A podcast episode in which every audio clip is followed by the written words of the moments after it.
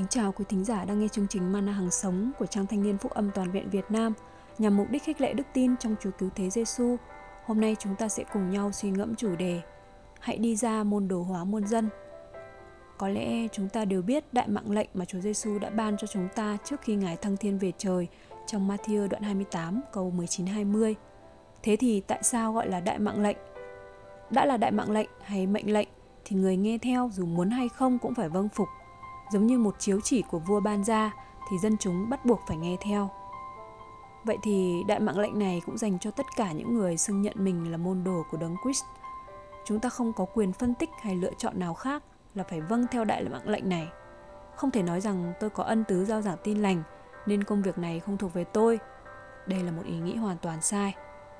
Chúa đang kêu gọi bạn và tôi hãy đi giao giảng phúc âm cho những người hư mất, hãy đi tìm những đứa con đang thất lạc về cho Ngài Việc trước tiên của chúng ta là vâng lời, đi ra và gieo, còn kết quả là do Chúa làm việc trên tấm lòng người nghe. Con hãy đi gieo giống vào buổi sáng và tiếp tục công việc buổi chiều, vì con không biết hạt giống gieo buổi sáng hay buổi chiều sẽ mọc lên, hoặc có thể cả hai. Truyền đạo đoạn 11 câu số 6 Vì vậy, một môn đồ của Đấng Christ thì chúng ta phải có tinh thần như một chiến binh đánh trận giỏi của Chúa, tinh thần của người đại sứ nước thiên đàng hoặc tinh thần sẵn sàng sống hay chết vì Chúa như sứ đồ Phaolô. Và chẳng có người nào trong chúng ta vì chính mình mà sống, cũng chẳng có người nào trong chúng ta vì chính mình mà chết. Vì nếu chúng ta sống là sống cho Chúa, và nếu chúng ta chết là chết cho Chúa. Vậy nên chúng ta hoặc sống hoặc chết đều thuộc về Chúa cả. Roma đoạn 14 câu 7 câu 8 Khi đi ra làm chứng một người tiếp nhận Chúa, chúng ta không nên bỏ mặc cho các tín hữu mới tin Chúa tự mình lớn lên.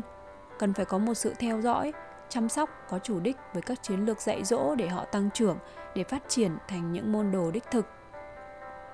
Galati đoạn số 4 câu số 19 Các con của ta ơi, vì các con mà ta lại phải chịu đau đớn của sự hy sinh đẻ cho đến khi đấng Christ thành hình trong các con. Giúp họ trở nên giống như Chúa Giêsu là trọng tâm của tin lành. Mong muốn của Đức Chúa Trời, Cha chúng ta, chính là cuối cùng nhân loại sẽ được biến đổi theo hình ảnh của con Ngài – đây là trọng tâm của sự cứu chuộc. Chúng ta được cứu chuộc để được phục hồi và trở nên giống như Đấng Christ và tiếp tục đi ra môn đồ hóa cho đến ngày Chúa trở lại. Muốn hoàn thành nhiệm vụ môn đồ hóa môn dân cho Đấng Christ, chúng ta phải hoàn toàn nương cậy vào quyền năng của Đức Thánh Linh.